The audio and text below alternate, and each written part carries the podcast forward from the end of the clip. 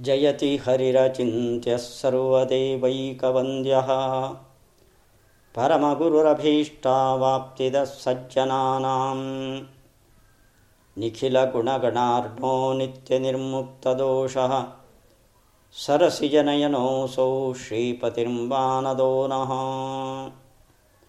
नारायणं नमस्कृत्य नरं चैव नरोत्तमं देवीं सरस्वतीं व्यासं ततो जयमुदीरयेत्। अभ्रमं भङ्गरहितम् अजडं विमलं सदा। आनन्दतीर्थमतुलं भजे तापत्रयापहम्। आपादमूणिपर्यन्तं गुरूणाम् आकृतिं स्मरेत्। तेन विघ्नाः प्रणश्यन्ति सिद्ध्यन्ति च मनोरथाः। श्रीगुरुभ्यो नमः। पाण्डवरु ರಾಜಸೂಯ ಯಾಗಕ್ಕೆ ನಾರದರ ಸೂಚನೆಯಂತೆ ಸಂಕಲ್ಪ ಮಾಡಿ ಶ್ರೀಕೃಷ್ಣನನ್ನು ಅದಕ್ಕೋಸ್ಕರ ಕರೆಸಿಕೊಂಡು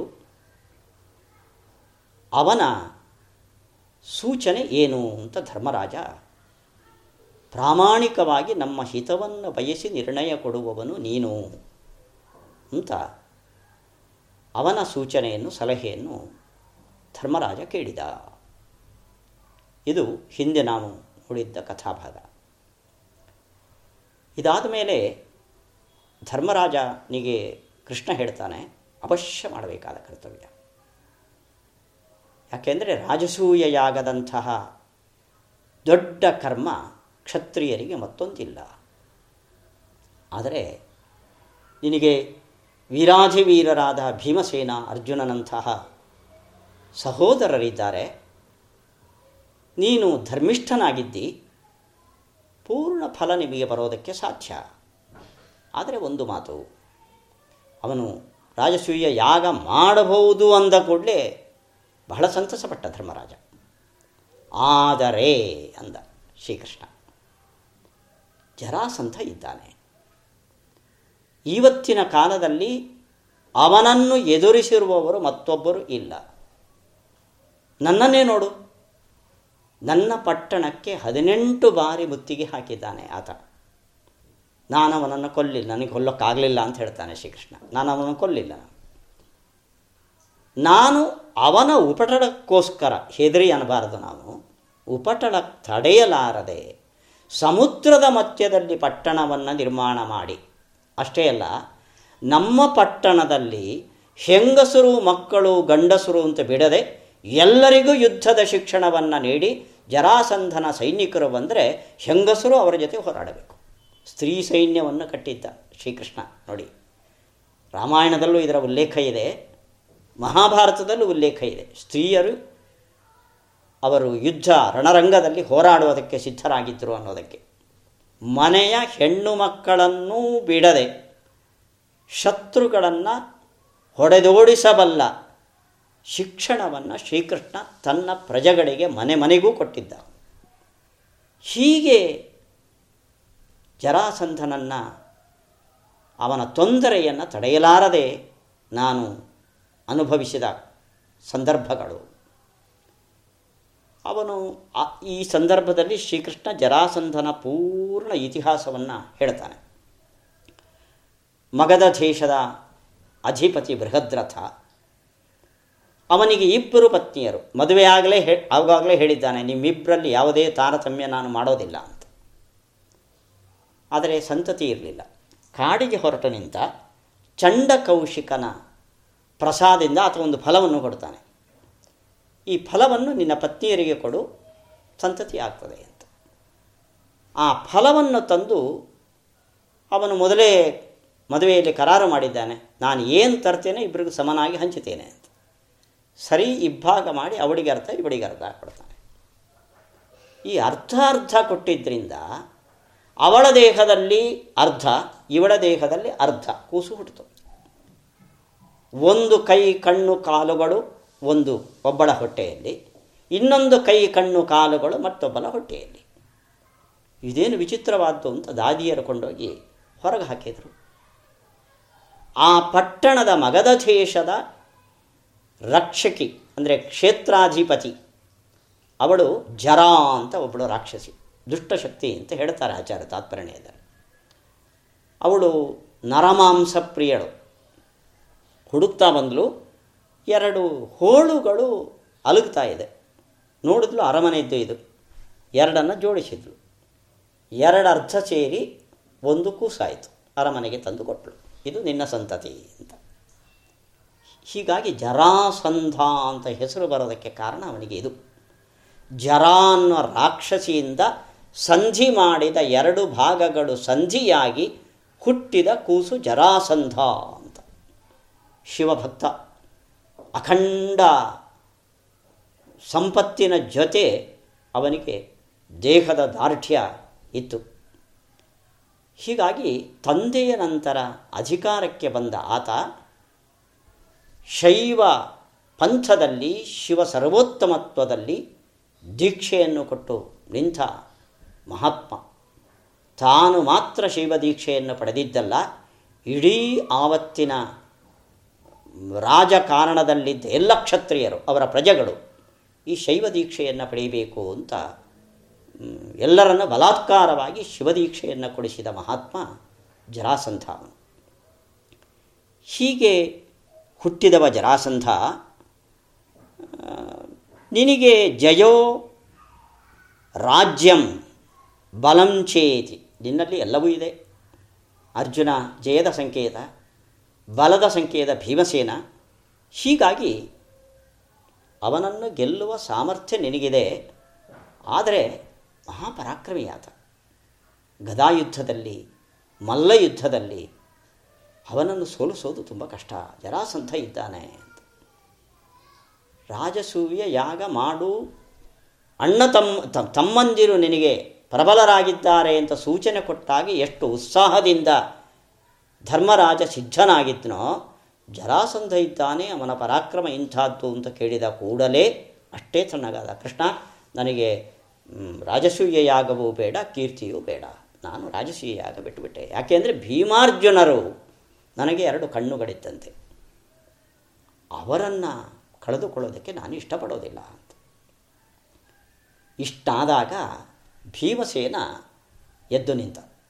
ಪ್ರಯತ್ನ ಮೇಕ ಮಗ್ರತೋ ವಿಧಾಯ ಭೂತಿಮಾಪ್ನುಮಃ ಅಂದಾದ. ಶ್ರೀಕೃಷ್ಣನ ಅನುಗ್ರಹ ನಮಗಿದೆ, ನನ್ನ ಬಲ ಇದೆ. ಅರ್ಜುನ ತಮ್ಮ ವಿಜಯದ ಸಂಕೇತ, ತತ್ರ ಶ್ರೀಹಿ ವಿಜಯೋ ಭೂತಿ ಧ್ರುವ ನೀತಿರ್ಮ ಮತಿರ್ಮಮ ಅಂತ ಏನು ಶ್ರೀಕೃಷ್ಣ ಭಗವದ್ಗೀತೆಯಲ್ಲಿ ಹೇಳಿದನೋ, ಅದನ್ನು ಭೀಮಸೇನ ಇಲ್ಲಿ ಹೇಳ್ತಾನೆ. ನಮ್ಮ ಪ್ರಯತ್ನ, ನಿಜಾನುಭಾವ, ನಮ್ಮ ಸ್ವರೂಪ ಯೋಗ್ಯತೆ ಜೊತೆಯಲ್ಲಿ ಶ್ರೀಕೃಷ್ಣನ ಅನುಗ್ರಹ. ಇದು ಇದ್ದಾಗ ಯಾವುದೇ ಕೆಲಸವನ್ನು ನಮಗೆ ಮಾಡೋದಕ್ಕೆ ಅಸಾಧ್ಯವಲ್ಲ. ಆದ್ದರಿಂದ ಜರಾಸಂಧ ಅಲ್ಲ, ಅದಕ್ಕಿಂತ ಪ್ರಬಲರಾದ ಕ್ಷತ್ರಿಯರು ಇದ್ದರೂ ಕೂಡ ಅವರನ್ನು ಸೋಲಿಸಿ ರಾಜಸೂಯ ಯಾಗವನ್ನು ಮಾಡಿ ತೀರೋದೆ ಅಂತ ದೃಢವಾದ ಸಂಕಲ್ಪವನ್ನು ಮಾಡಿದ.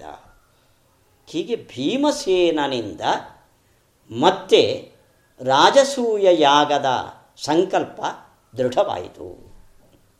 ಶ್ರೀಕೃಷ್ಣ ಯಾಕೆ ಹೀಗೆ ಮಾಡದೆ, ಮಾಡ್ದ?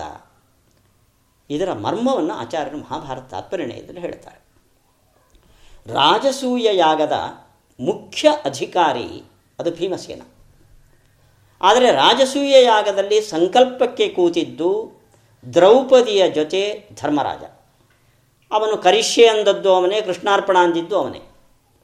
ಆದರೆ ರಾಜಸೂಯ ಯಾಗದ ಪೂರ್ಣ ಫಲ ಬಂದಿದ್ದು ಯಾರಿಗೆ ಅಂದರೆ ಭೀಮಸೇನಿಗೆ ಅವನು ಮಹಾನಸಾಧ್ಯಕ್ಷ. ಅಡಿಗೆಯ ಜವಾಬ್ದಾರಿ ಹೊತ್ತವ. ಹೋಮದ ಮುಂದೆ, ಯಾಗದ ಮುಂದೆ ಕೂತು ದೀಕ್ಷಿತನಾದದ್ದು ಧರ್ಮರಾಜ.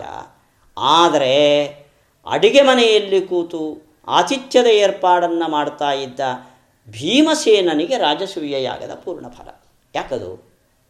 ಯಾಕೆ ಅಂದರೆ ಜರಾಸಂಧ ಇದ್ದಾನೆ ಅಂದುಕೊಂಡೇ ತನ್ನ ಉತ್ಸಾಹವನ್ನು ಕಳ್ಕೊಂಡ. ಮೊದಲು ರಾಜಸೂಯ ಯಾಗಕ್ಕೆ ಸಂಕಲ್ಪ ಮಾಡಿದ್ದ ಧರ್ಮರಾಜ ಮತ್ತೆ ನಿರುತ್ಸಾಹನಾಗಿದ್ದರಿಂದ ಅವನಿಗೆ ಆ ಕರ್ಮದ ಫಲ ಪೂರ್ಣವಾಗಿ ಹೋಗಲಿಲ್ಲ. ಯಾವುದೇ ಕರ್ಮದಲ್ಲಿ ಯದೇವ ವಿದ್ಯೆಯಾ ಕರೋತಿ ಶ್ರದ್ಧೆಯ ತದೇವ ವೀರ್ಯವತ್ತರಂ ಭವತಿ ಅಂತಿರೋದು. ಕರ್ಮದಲ್ಲಿ ಎರಡು ಅಂಶಗಳು ಮುಖ್ಯ. ಒಂದು ಶ್ರದ್ಧೆ, ಇನ್ನೊಂದು ವಿದ್ಯೆ. ವಿದ್ಯೆ ಅಂದರೆ ಜ್ಞಾನ. ಅಂದರೆ ಈ ಕರ್ಮದ ಸ್ವರೂಪ ಏನು? ಇದರಿಂದ ಆರಾಧ್ಯನಾದ ದೇವತೆ ಯಾರು? ಈ ತತ್ವಜ್ಞಾನ. ಅದರ ಜೊತೆಯಲ್ಲಿ ನಾನು ಈ ಕರ್ಮವನ್ನು ಮಾಡಿಯೇ ತೀರ್ತೇನೆ. ಶ್ರದ್ಧೇತಿ ಆಸ್ತಿಕ್ಯ ನಿಷ್ಠೋಕ್ತ. ಶ್ರದ್ಧೆ ಅಂದರೆ ಕಣ್ಮುಚ್ಚಿ ಮಾಡೋದು ಅಂತ ಅರ್ಥ ಅಲ್ಲ. ಆಸ್ತಿಕ್ಯನಿಷ್ಠ. ನಾನು ಈ ಕರ್ಮವನ್ನು ಭಗವಂತನ ಸಂಕಲ್ಪದಂತೆ ಮಾಡಿಯೇ ತೀರ್ತೇನೆ ಇದರ ಫಲ ದೇವರು ನನಗೆ ಪೂರ್ಣ ಕೊಡ್ತಾನೆ. ಈ ದಾರ್ಢ್ಯ ಎಷ್ಟು ಇರುತ್ತೋ ಆಗುವವರೆ ನಮ್ಮ ಮನೆಯಲ್ಲಿ ಒಂದು ಚಿಕ್ಕ ಪುಟ್ಟ ಕಾರ್ಯಕ್ರಮಗಳನ್ನು ಇಟ್ಟುಕೊಂಡರೂ ಕೂಡ ಅದು ಮುಗಿಯವರೆಗೆ ಏನಾಗುತ್ತೋ ಏನಾಗುತ್ತೋ ಏನಾಗುತ್ತೋ ಅಂತ ಹೆದರಿಕೆ ಇರ್ತದೆ. ಅಂಥದ್ರಲ್ಲಿ ರಾಜಸೂಯ ಯಾಗ. ಇಡೀ ಕ್ಷತ್ರ ಕುಲವನ್ನು ಮಣಿಸಿ ಕಪ್ಪ ಕಾಣಿಕೆಯನ್ನು ಸಂಗ್ರಹಿಸಿ ಮಾಡಬೇಕಾದ ಒಂದು ಯಾಗ ಅಂಥದ್ರಲ್ಲೂ ಜರಾಸಂಧನಂಥ ಪರಾಕ್ರಮಿಗಳು ಇದ್ದಾಗ ಇದು ಆಗುತ್ತೋ ಇಲ್ಲವೋ ಆಗುತ್ತೋ ಇಲ್ವೋ ಅಂತ ದುಗುಡ ಧರ್ಮರಾಜನಿಗೆ ಇದ್ದರೆ ಆಗಿಯೇ ತೀರುತ್ತೆ ಅನ್ನೋ ನಿರ್ಧಾರ ಇತ್ತಿತ್ತು ಭೀಮಸೇನರಿಗೆ. ಆದ್ದರಿಂದ ಈ ರಾಜಸೂಯ ಯಾಗದ ಪೂರ್ಣ ಫಲಕ್ಕೆ ಸಂಕಲ್ಪದಾರ್ಢ್ಯ ಇದ್ದ ಭೀಮಸೇನನೇ ಅಧಿಕಾರಿ, ಧರ್ಮರಾಜ ಎರಡನೇ ಅಧಿಕಾರಿ ಅಂತ ತಿಳಿಸುವ ಉದ್ದೇಶದಿಂದ ಶ್ರೀಕೃಷ್ಣ ರಾಜಸೂಯ ಯಾಗವನ್ನು ಮಾಡುವಂತಲೂ ಮೊದಲು ಹೇಳಿದ, ಮತ್ತೆ ಸಂದೇಹವನ್ನು ಅವನಿಗೆ ಉಂಟು ಮಾಡಿದ. ಹೀಗಾಗಿ ರಾಜಸೂಯ ಯಾಗದ ಪೂರ್ಣ ಫಲ ಭೀಮಸೇನನಿಗೆ ಹೋಗುವ ಒಂದು ದೊಡ್ಡ ಕಾರ್ಯವನ್ನು ಶ್ರೀಕೃಷ್ಣ ಈ ಮೂಲಕ ಮಾಡಿದ್ದಾನೆ. ಅರ್ಜುನ, ಭೀಮಸೇನ, ಶ್ರೀಕೃಷ್ಣ. ಮೂರು ಜನ ಮಗಧ ದೇಶಕ್ಕೆ ಹೊರಟು ನಿಂತರು. ಮಗಧ ದೇಶ ದೇಶ ಅಂದರೆ ಇವತ್ತಿನ ಪಾಟ್ನಾ ನಗರ. ಗಿರಿದುರ್ಗ ಅಂತ ಅದಕ್ಕೆ ಇನ್ನೊಂದು ಹೆಸರು. ಅಂದರೆ ಸುತ್ತಲೂ ಪರ್ವತಗಳಿಂದ ಆವೃತವಾದ ಒಂದು ಕಣಿವೆ ಪ್ರದೇಶ ಅದು. ಆತ ಕಾರ್ತಿಕಸ್ಯ ಪ್ರಥಮೇ ಮಾಸೆ. ಆ ಕಾರ್ತಿಕ ಮಾಸದ ಕೃಷ್ಣ ಪಕ್ಷದ ಅಮಾವಾಸ್ಯೆಯಂದು ಆತ ಭೈರವ ಯಾಗವನ್ನು ಮಾಡಿ ಈ ನರಬಲಿಯನ್ನು ಕೊಡಬೇಕು ಅಂತ ಆತ ಸಂಕಲ್ಪ ಮಾಡಿದ. ಆದ್ದರಿಂದ ಕಾರ್ತಿಕ ಮಾಸದ ಪ್ರತಿಪತ್ತಿನ ಮುಂಚಿನ ದಿವಸ, ಅಂದರೆ ಶುಕ್ಲ ಪಕ್ಷದ ಹುಣ್ಣಿಮೆಯಂದು ಈ ಮೂರು ಜನ ಮಗಧ ದೇಶಕ್ಕೆ ಹೋಗಿದ್ದಾರೆ, ಬ್ರಾಹ್ಮಣ ವೇಷದಲ್ಲಿ. ಅದರಲ್ಲೂ ಬ್ರಾಹ್ಮಣ ಅಷ್ಟೇ ಅಲ್ಲ, ಸ್ನಾತಕ ವೇಷದಲ್ಲಿ ಹೋಗಿದ್ದಾರೆ. ಇದು ಒಂದೊಂದಕ್ಕೂ ಕಾರಣವನ್ನು ಹೇಳ್ತಾರೆ ಆಚಾರ್ಯರು. ಬ್ರಾಹ್ಮಣ ವೇಷದಲ್ಲಿ ಯಾಕೆ ಹೋದರು ಮೂರು ಜನ? ಅಂದರೆ ಕ್ಷತ್ರಿಯರು ಯಾವತ್ತೂ ನಿಶಸ್ತ್ರರಾಗಿ ಇರಬಾರದು. ಎಲ್ಲೇ ಹೋಗಲಿ ಅವರ ಜೊತೆಯಲ್ಲಿ ಶಸ್ತ್ರ ಇರಬೇಕು. ಅದು ಬ್ರಾಹ್ಮಣರಿಗೂ ಒಂದು ನಿಯಮ ಇದೆ. ನಾವು ಮಡಿಯಲ್ಲಿರುವಾಗ ನೀರಿನ ಪಾತ್ರೆ ಬಿಟ್ಟು ನಾವು ಕಾಲಿಡಬಾರ್ದು, ಹೆಜ್ಜೆ ಇರಬಾರ್ದು ಅಂತ. ನೀರಿನ ಪಾತ್ರೆ ಇಲ್ಲದೆ, ಜಲಪಾತ್ರೆ ಇಲ್ಲದೆ ನೀವು ಕಾಲ್ನಡಿಗೆ ಮಾಡಿದರೆ ಮೈಲಿಗೆ ಅಂತ ಲೆಕ್ಕ. ಹೇಗೆ ಬ್ರಾಹ್ಮಣರಿಗೆ ಜಲಪಾತ್ರೆ ಮಡಿಯಲ್ಲಿರುವಾಗ ಅವಶ್ಯಕವೋ ಕ್ಷತ್ರಿಯರಿಗೆ, ಎಲ್ಲಿ ಹೋದಾಗಲೂ ಕ್ಷತ್ರ, ಅಂದರೆ ಶಸ್ತ್ರ, ಅದು ಜೊತೆಯಲ್ಲಿ ಇರಬೇಕು. ಆದರೆ ಶಸ್ತ್ರದ ಜೊತೆ ಹೋಗಬಾರ್ದು ಜರಾಸಂಧನ ಗರ್ವ ಮುಗಿರಬೇಕು. ಮು ನಿಶಸ್ತ್ರರಾಗಿ ಅವರಲ್ಲಿ ಹೋರಾಡಬೇಕು, ಆ ಎದೆಗಾರಿಕೆ ತೋರಿಸಬೇಕು. ಈ ಕಾರಣಕ್ಕೋಸ್ಕರ ಶಸ್ತ್ರವನ್ನು ಬಿಟ್ಟು ಹೋಗಬೇಕು. ಬಿಟ್ಟು ಹೋಗೋದು ಕ್ಷತ್ರಿಯರ ಧರ್ಮ ಅಲ್ಲ. ಅದಕ್ಕೋಸ್ಕರ ಬ್ರಾಹ್ಮಣರ ವೇಷವನ್ನು ಹಾಕಿ ಮೂರು ಜನ ಹೊರಟು ನಿಂತರು. ಇಲ್ಲಿ ವಾದರಾಜ ಸ್ವಾಮಿಗಳು ಇನ್ನೊಂದು ಮಾತನ್ನು ಹೇಳ್ತಾರೆ, ಜರಾಸಂಧನಿಗೆ ದೊಡ್ಡ ಒಂದು ಸೊಕ್ಕಿತ್ತು. ಅಹಂ. ನನ್ನನ್ನು ಸೋಲಿಸುವ ಕ್ಷತ್ರಿಯ ವೀರರು ಇಲ್ಲ ಅಂತ. ಹೀಗಾಗಿ ಅವನಿಗೆ ಎಷ್ಟು ಆತ್ಮವಿಶ್ವಾಸ ಇತ್ತು ಅಂದರೆ, ಅವನ ಅಳಿಯ ಕಂಸನನ್ನು ಶ್ರೀಕೃಷ್ಣ ಕೊಂದಾಗ, ಅಸ್ಥಿ ಪ್ರಾಸ್ತಿಯರು, ಅವನ ಹೆಣ್ಣು ಮಕ್ಕಳು, ಚಿಕ್ಕ ಮಗುವಿನೊಂದಿಗೆ ಅವನ ಹತ್ರ ಬಂದರು ಮಗಧ ಮಗಧ ದೇಶಕ್ಕೆ ಬಂದ ಕೂಡಲೇ ತನ್ನ ಹೆಣ್ಣು ಮಕ್ಕಳ ಈ ದುರವಸ್ಥೆಯನ್ನು ನೋಡಿ ಕಂಸನ ಆ ಚಿಕ್ಕ ಮಗುವಿಗೆ ಅಲ್ಲೇ ಪಟ್ಟಾಭಿಷೇಕ ಮಾಡಿ ಅವನನ್ನು ಸೈನ್ಯದ ಮುಂದೆ ಕೂಡಿಸಿಕೊಂಡು ಜರಾಸಂಧ ಈ ಮಧುರಾಪಟ್ಟಣಕ್ಕೆ ಆಕ್ರಮಣ ಮಾಡಿದ್ನಂತೆ. ಅಂದರೆ ಅವನಿಗೆ ಎಷ್ಟು ಆತ್ಮವಿಶ್ವಾಸ ಇತ್ತು ನೋಡ್ರಿ. ಅವನು ಯುದ್ಧದಲ್ಲಿ ಕೃಷ್ಣನನ್ನು ಗೆಲ್ಲುವ ಮುಂಚೆನೇ ಮಗುವಿಗೆ ಪಟ್ಟಾಭಿಷೇಕ ಮಾಡಿದ್ದ ಮಧುರಾಪಟ್ಟಣದ ರಾಜ ಅಂತ. ಅಷ್ಟು ವಿಶ್ವಾಸ ಇತ್ತು ಇಡೀ ಇವತ್ತಿನ ಕ್ಷತ್ರ ಕುಲದಲ್ಲಿ. ನನಗೆ ಎದುರಾಳಿಯಾದವನು ಇಲ್ಲ. ಈ ಅಹಮ್ಮನ್ನು ಮುರಿಬೇಕು. ನಿನ್ನನ್ನು ಕೊಲ್ಲೋದಕ್ಕೆ ಕ್ಷತ್ರಿಯರು ಬೇಡವೋ, ಶ್ರಾದ್ದದ ಊಟ ಮಾಡುವ ಬ್ರಾಹ್ಮಣರು ಸಾಕು ಅಂತ ಸಂಕೇತವನ್ನು ಕೊಡುವ ಕಾರಣದಿಂದ, ಬ್ರಾಹ್ಮಣ ವೇಷದಿಂದ ಹೋದರು ಅಂತ ವಾದರಾಜ ಸ್ವಾಮಿಗಳು ಈ ಸಂದರ್ಭದಲ್ಲಿ ಬರೀತಾರೆ. ಸ್ನಾತಕ ವೇಷದಿಂದ ಹೋದರು.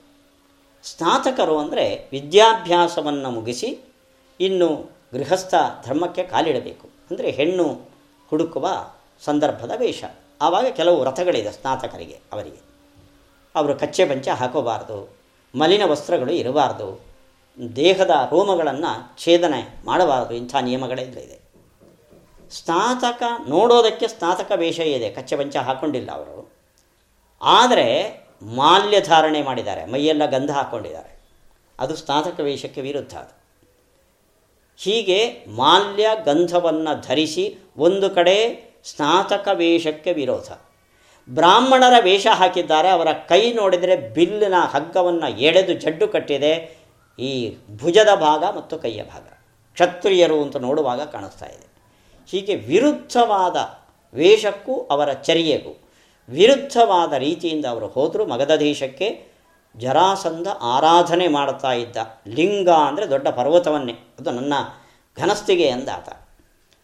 ಅದನ್ನು ಆ ಪರ್ವತವನ್ನು ಪುಡಿಗಟ್ಟಿದರು. ಅದ್ವಾರದಿಂದ ಪ್ರವೇಶ ಮಾಡಿದ್ರು ರಾತ್ರಿಯಲ್ಲಿ ಪ್ರವೇಶ ಮಾಡಿ ಹೀಗೆಲ್ಲ ಯಾಕೆ ಮಾಡಿದ್ದಿ ಅಂತ ಕೃಷ್ಣನಲ್ಲಿ ಅವರು ಅವರಿಗೆ ಬ್ರಾಹ್ಮಣರು ಅಂತ ಸತ್ಕಾರ ಮಾಡಿದ. ಈ ಕುಚೇಷ್ಟೆಗಳಲ್ಲಿ ಯಾಕೆ ಮಾಡಿದ್ರಿ ಅಂತ ಕೇಳಿದ ಜರಾಸಂಧ. ಕೃಷ್ಣ ಅಂದ ಶತ್ರುವಿನ ಪುರ, ಪ್ರವೇಶ ಮಾಡುವಾಗ ದ್ವಾರದಿಂದ ಪ್ರವೇಶ ಮಾಡಬಾರ್ದು. ನಮಗೆ ಯಾರು ಸ್ವಾಗತ ಮಾಡೋದಿಲ್ಲ. ಅದ್ವಾರದಿಂದ ಪ್ರವೇಶ ಮಾಡೋದು ಅದು ಕ್ರಮ ಅಂತ. ಅಲ್ಲ, ನನಗೆ ಬ್ರಾಹ್ಮಣರು ಶತ್ರುಗಳು ಇಲ್ವಲ್ಲ ಅಂದ. ಜರಾಸಂದ. ನಾವು ಬ್ರಾಹ್ಮಣರಲ್ಲ ಅಂದ. ಹೇಳಿ, ನೋಡು ನಾನು ಕೃಷ್ಣ. ಇವನು ಭೀಮಸೇನ. ಇವನು ಅರ್ಜುನ. ಪರಿಚಯ ಮಾಡಿಕೊಟ್ಟ. ನೀನು ಸೈನ್ಯ ಸಮೇತ ಆದರೆ ಸೈನ್ಯ ಸಮೇತ. ನೀನು ಒಬ್ಬಂಟಿಗಾದರೆ ಒಬ್ಬಂಟಿಗ. ನಮ್ಮ ಮೂರು ಜನರಲ್ಲಿ ಯಾರನ್ನು ಬೇಕಾದರೂ ಅರಸಿಕೊಳ್ಳಬಹುದು ಅಂತ ಅವನಿಗೆ ಅವಕಾಶ ಕೊಟ್ಟ. ಅವಕಾಶ ಕೊಟ್ಟಾಗ ಕೃಷ್ಣನ ಕೈಯಲ್ಲಿ ಸಿಕ್ಕಿದರೆ ನಾನು ಉಳಿಯಲ್ಲ ಅಂತ ಗೊತ್ತು. ಭೀಮನ ಕೈಯಲ್ಲಿ ಸಿಕ್ಕು ಸತ್ರು ಒಂದು ಕೀರ್ತಿ. ಯಾರ್ಯಾರಿಂದ ಸತ್ತಿದ್ದಲ್ಲ ನಾನು, ಭೀಮಸೇನನಿಂದ ಸತ್ತಿದ್ದೆ ಅಂತ. ಅರ್ಜುನನನ್ನು, ಶ್ರೀಕೃಷ್ಣ ಅರ್ಜುನನನ್ನು ಕರ್ಕೊಂಡು ಬಂದಿದ್ದೇ ಈ ಕಾರಣಕ್ಕೋಸ್ಕರ. ಜರಾಸಂಧನ ಬೆದರಿಕೆ ಒಡ್ಡಿದಾಗ ಭೀಮಸೇನ ನಾನಿದ್ದೇನೆ ಅಂದಂತೆ ಅರ್ಜುನ ನಾನಿದ್ದೇನೆ ಅಂದಿದ್ದ.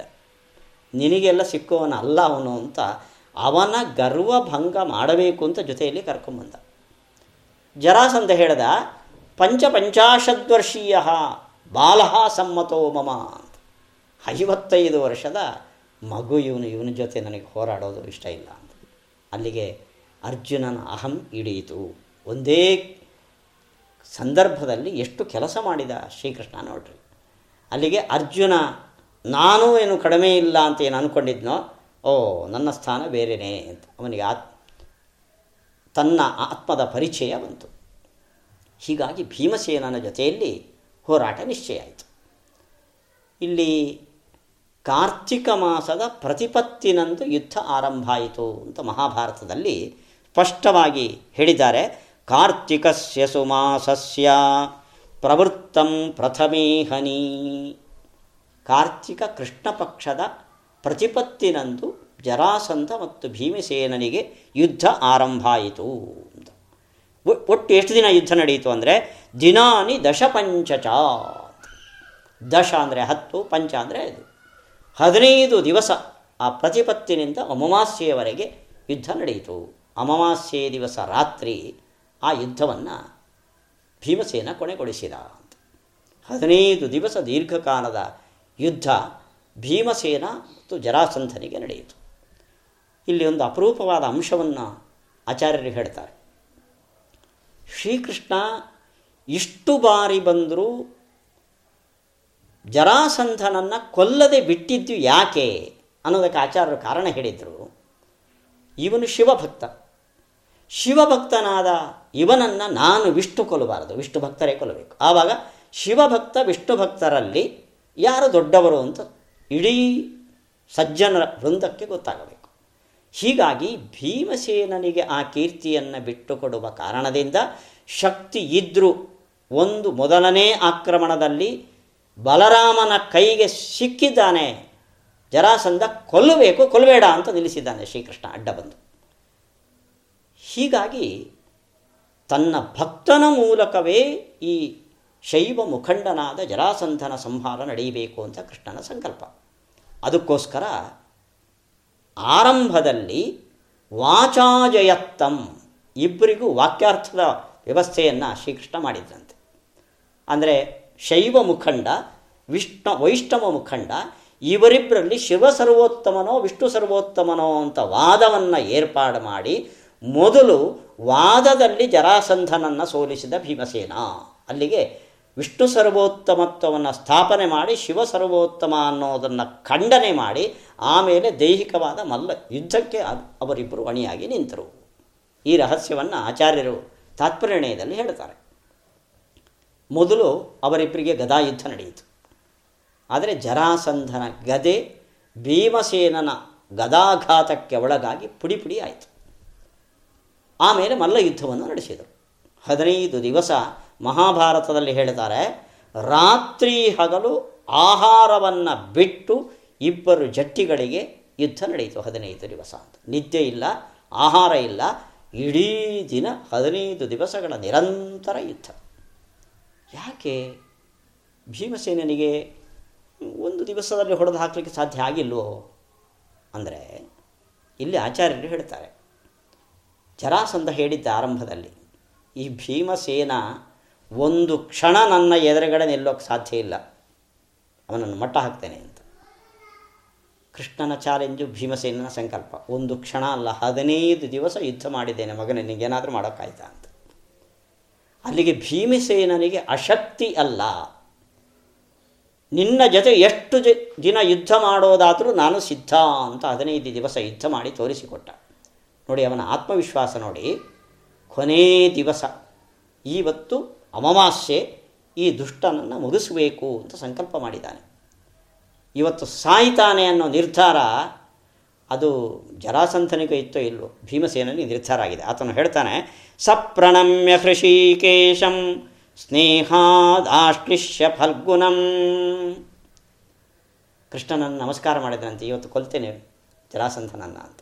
ಸ್ನೇಹಾತ್ ಆಶ್ಲಿಷ್ಯ ಫಲ್ಗುಣಂ ಜರಾಸಂಧನನ್ನು ಕೊಲ್ಲುವ ಅವಕಾಶ ನನಗೆ ಸಿಕ್ತು, ಕೃಷ್ಣನ ಸೇವೆಯನ್ನು ನಾನು ಮಾಡಿದ್ದೇನೆ ಅಂತ ಸಂತೋಷದಿಂದ ಅರ್ಜುನನನ್ನು ಆಲಿಂಗನೆ ಮಾಡಿದ್ದಂತೆ. ಅಲ್ಲಿಗೆ ಕೊಲ್ಲುವ ಮುಂಚೆ ಕೊಲ್ತೇನೆ ಅನ್ನೋ ಆತ್ಮವಿಶ್ವಾಸ ಭೀಮಸೇನನಿಗೆ ಇತ್ತು. ಇದನ್ನು ಯಾವತ್ತೂ ಮಾಡುವುದಿತ್ತು ಅವನು. ಈ ಕಾರಣಕ್ಕೋಸ್ಕರ ಮುಂದುವರೆಸಿದ. ಹೀಗೆ ನಿಶ್ಚಯ ಮಾಡಿ ಆವತ್ತು ಜರಾಸಂಧನನ್ನು ಕೆಳಗಡೆ ಹಾಕಿ ಅವನ ಬೆನ್ನ ಹುರಿ ಮೇಲೆ ತನ್ನ ಬಲಗಾಲನ್ನಿಟ್ಟು ಎರಡೂ ಕಾಲುಗಳನ್ನು ಹಿಡಿದು ಬಗ್ಗಿಸಿದ ಭೀಮಸೇನ. ಪಟಪಟ ಅಂತ ಸೊಂಟ ಮುರಿಯಿತು. ಮುರಿದ ಮೇಲೆ ಆ ದೇಹದವನ್ನು ಹಿಡಿದು ಯಾವ ಭಾಗದಲ್ಲಿ ಜರೆ ಆ ಎರಡು ಭಾಗಗಳನ್ನು ಹೊಂದಿಸಿದ್ರೋ ಆ ಭಾಗವನ್ನು ಇಬ್ಬಾಗ ಮಾಡಿದ ಭೀಮಸೇನ. ಮಹಾಭಾರತದಲ್ಲಿ ಸ್ವಲ್ಪ ವ್ಯತ್ಯಾಸವಾಗಿದೆ ಈ ಸಂದರ್ಭದ ಕಥಾಭಾಗ. ಇದು ಆಚಾರ್ಯರು ನಿರ್ಣಯದಲ್ಲಿ ಹೇಳಿದ ಕಥಾಭಾಗ. ಹೀಗೆ ಆವತ್ತಿನ ಶ್ರೀಕೃಷ್ಣ ಬಂದ ಕೂಡಲೇ ಹೇಳ್ತಾನೆ, ತಮ್ಮನ್ನು ಪರಿಚಯಿಸಿಕೊಂಡು, ಜರಾಸಂಧ, ನನಗೆ ನಿನ್ನನ್ನು ಕೊಲ್ಲಬೇಕು ಅಂತ ಉದ್ದೇಶ ಇಲ್ಲ. ಆದರೆ ಸಾವಿರಾರು ಜನ ರಾಜಕುಮಾರನನ್ನು ನರಬಲಿ ಕೊಟ್ಟು ಯಾಗ ನಡೆಸ್ತೇನೆ ಅಂತ ಸಂಕಲ್ಪ ಮಾಡಿದ್ದೆ. ಅವರನ್ನೆಲ್ಲ ಬಿಟ್ಟು ಕೊಟ್ಟರೆ ಬಂಧ ಮುಕ್ತಿಗೊಳಿಸಿದರೆ ನಿನಗೂ ನನಗೂ ಯಾವ ವೈರತ್ವವೂ ಇಲ್ಲ. ನನ್ನ ಬಂದ ದಾರಿಗೆ ನಾವು ಹೊರಡ್ತೇವೆ. ಬಿಟ್ಕೊಡಲ್ಲ ಅಂತ. ನಿನ್ನ ಸಂಬಂಧಿಕರು ಯಾರಾದರೂ ಇದ್ದರೆ ಹೇಳು, ಬಿಟ್ಕೊಡ್ತೀನಿ ಬೇಕಾದರೆ. ಎಲ್ಲರನ್ನು ಬಿಟ್ಕೊಡೋಕ್ಕಾಗಲ್ಲ ಅಂತ.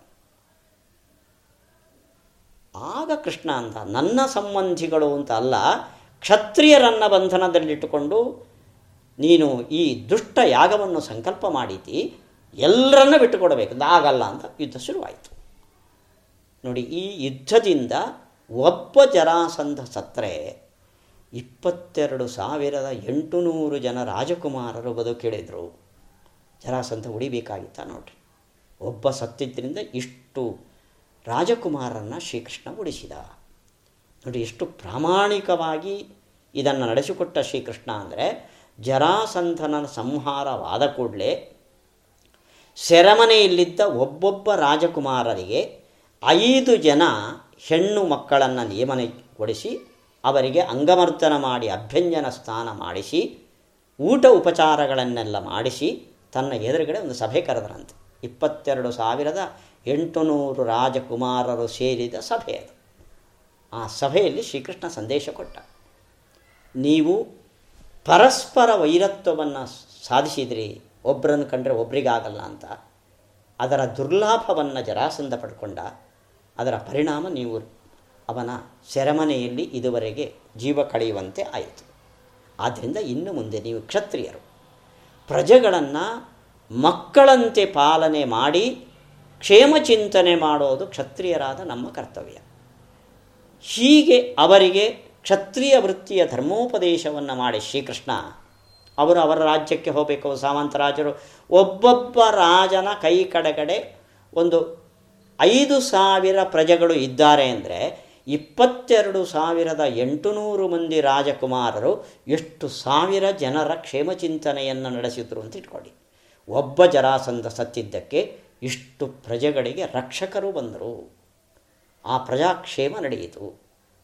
ಕೃಷ್ಣನ ದೂರಾಲೋಚನೆ ನೋಡಿ, ಇದುವರೆಗೆ ಇಲ್ಲಿ ಬಂದಿಗಳಾಗಿದ್ದವರು ಅವರು ಅವರ ರಾಜ್ಯಕ್ಕೆ ಅರಮನೆಗೆ ಹೋದರೆ ಏನಿಲ್ಲ ಅಲ್ಲಿ, ಬೊಕ್ಕಸ ಬರಿದು.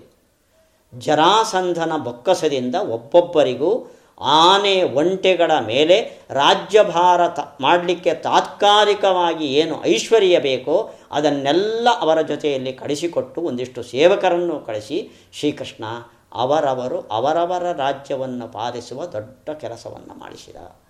ಇದು ಶ್ರೀಕೃಷ್ಣ ಭೂಭಾರ ಹರಣಾಯ ಚ ಹಿತಾರ್ಥಾಯ.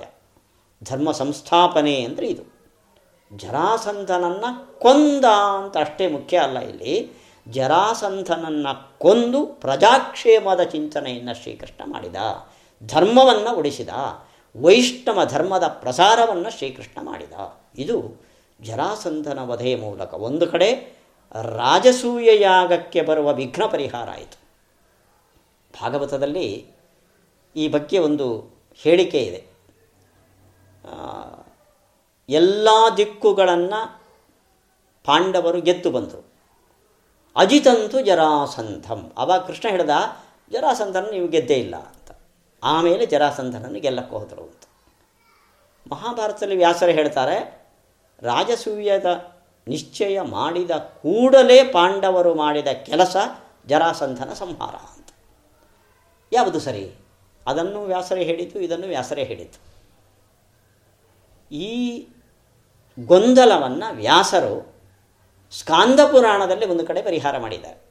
ಜರಾಸಂಧಂ ವಿಜಿತ್ವೈವ ಪಾರ್ಥೈ ದಶ ದಿಶೋ ಅಂತ.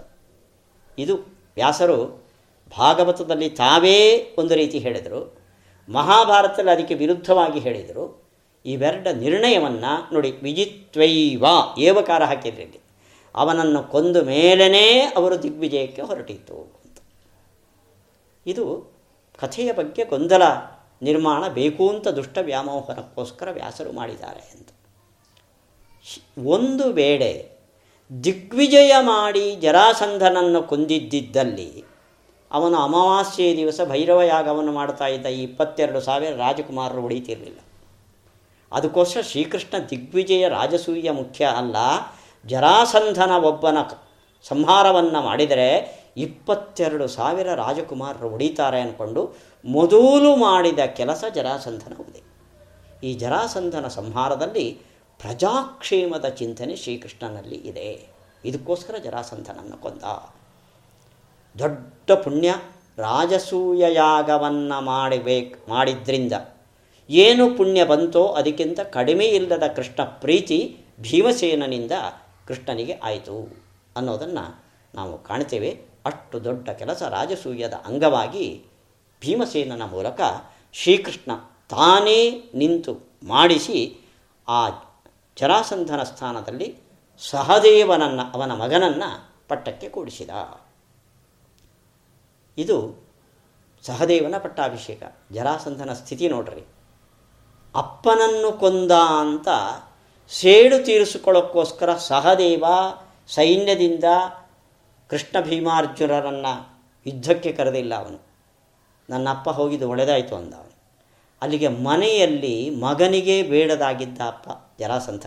ಅವನು ಉಳಿಬೇಕೋ ಹೀಗಾಗಿ ಜರಾಸಂಧನ ಸಂಹಾರ ಅದೊಂದು ಕೆಟ್ಟ ರಾಜಕಾರಣದ ಸಂಹಾರ ಅಂತ ನಾವು ಭಾವಿಸಬೇಕೇ ಹೊರತು ಶ್ರೀಕೃಷ್ಣ ದೊಡ್ಡ ದೃಷ್ಟಿಯಿಂದ, ಉದಾರ ದೃಷ್ಟಿಯಿಂದ ಈ ಯೋಜನೆಯನ್ನು ಭೀಮಸೇನನ ಮೂಲಕ ಕಾರ್ಯಗತಗೊಳಿಸಿದ್ದಾನೆ. ಹೀಗೆ ರಾಜಸೂಯ ಯಾಗಕ್ಕೆ ಪೂರ್ವಭಾವಿಯಾಗಿ ಇಡೀ ಆವತ್ತಿನ ಪ್ರಜಾಕ್ಷೇಮದ ಚಿಂತನೆಯನ್ನು ನಡೆಸುವ ಮೂಲಕ ಶ್ರೀಕೃಷ್ಣ ಭೀಮಸೇನನಿಂದ, ಒಬ್ಬ ವೈಷ್ಣವಾಗ್ರೇಸನಿಂದ, ಒಬ್ಬ ಶೈವಾಗ್ರೇಸನನ್ನು ಮಾತಿನಲ್ಲೂ ಯುದ್ಧದಲ್ಲೂ ಗೆದ್ದು ವೈಷ್ಣವ ಧರ್ಮದ ಪ್ರಸಾರವನ್ನು ದೊಡ್ಡ ಮಟ್ಟದಲ್ಲಿ ಮಾಡಿದ ಯಾದವರಿಗೆ ಸಾತ್ವತರು ಅಂತ ಹೆಸರು.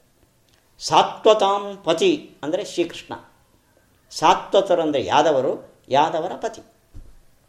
ಸಾತ್ವತರು ಅಂತ ಯಾಕೆ ಹೆಸರು? ಅಂದರೆ ಪಂಚರಾತ್ರ ಸಂಹಿ, ಸಂಹಿತೆಗೆ ಸಾತ್ವತ ಸಂಹಿತೆ ಅಂತ ಹೆಸರು. ಆ ಪಂಚರಾತ್ರ ಸಂಹಿತೆ ಅದು ವೈಷ್ಣವ ಸಂಹಿತೆ. ವೈಷ್ಣವ ಪಂಚರಾತ್ರಸ್ಯ ಕೃಷ್ಣಸ್ಯ ವಕ್ತ ನಾರಾಯಣ ಸ್ವಯಂ ಅಂತ ಆಚಾರ್ಯರು ಪ್ರಮಾಣಗಳಲ್ಲಿ ಪಂಚರಾತ್ರ ತುಂಬ ಎಲ್ಲ ಭಾಗವು ಪಂಚರಾತ್ರಕ್ಕೆ ಸಂಬಂಧಪಟ್ಟ ಎಲ್ಲ ಸಂಹಿತೆಗಳು ಕೂಡ ಗ್ರಾಹ್ಯ ಸ್ವಯಂ ನಾರಾಯಣ ದೇವರು ರಚಿಸಿದ್ದು ಅಂತ ಹೇಳಿದ್ದಾರೆ. ಆ ಪಂಚರಾತ್ರ ಶುದ್ಧ ವೈಷ್ಣವ ಸಿದ್ಧಾಂತ. ಅದನ್ನು ಅನುಸರಿಸಿದವರು ಯಾದವರು. ಆದ್ದರಿಂದ ಸಾತ್ವತಾಂ ಪತಿ ಶ್ರೀಕೃಷ್ಣ. ಅಲ್ಲಿಗೆ ಯಾದವರೆಲ್ಲ ವೈಷ್ಣವ ದೀಕ್ಷೆಯಲ್ಲಿ ಇದ್ದವರು. ಜರಾಸಂಧ ಮಧ್ಯದಲ್ಲಿ ಬಂದು ಅದನ್ನು ತಪ್ಪಿಸಿ ಶೈವ ದೀಕ್ಷೆಯನ್ನು ಉಳಿದ ಕ್ಷತ್ರಿಯರಿಗೆ ಉಪದೇಶಿಸಿದ ಅದನ್ನು ಮತ್ತೆ ಪ್ರತಿಷ್ಠಾಪನೆ ಮಾಡಿದವರು ಪಾಂಡವರು, ಯಾದವರು ಶ್ರೀಕೃಷ್ಣನ ನೇತೃತ್ವದಲ್ಲಿ ಇದು ಶ್ರೀಕೃಷ್ಣ ಮಾಡಿದ ಅವತಾರ ಕಾರ್ಯದ ಕೆಲಸಗಳಲ್ಲಿ ಅತಿ ಮಹತ್ವದ ಕೆಲಸ ಇದೂ ಒಂದಾಗಿದೆ. ಇದು ರಾಜಸೂಯ ಯಾಗಕ್ಕಿಂತ ಪೂರ್ವಭಾವಿಯಾಗಿ ನಡೆದ ಒಂದು ಘಟನೆ. ಶ್ರೀಕೃಷ್ಣ ಅರ್ಪಣ